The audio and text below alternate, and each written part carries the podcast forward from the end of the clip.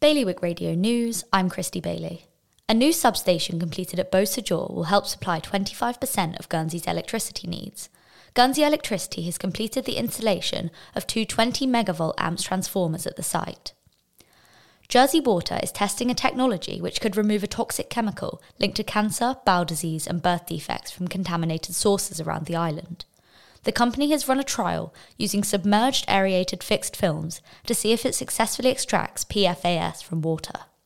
An Alderney politician has raised concerns about the island's intention to pursue executive government and change the way the island's government is structured. Mr. Alex Snowdon said the outcome could be that two unelected officials would end up sitting in Guernsey states of deliberation. The weather today will be sunny, with highs of 27 degrees. High tide this evening is just after 5 pm. Bailiwick Radio News.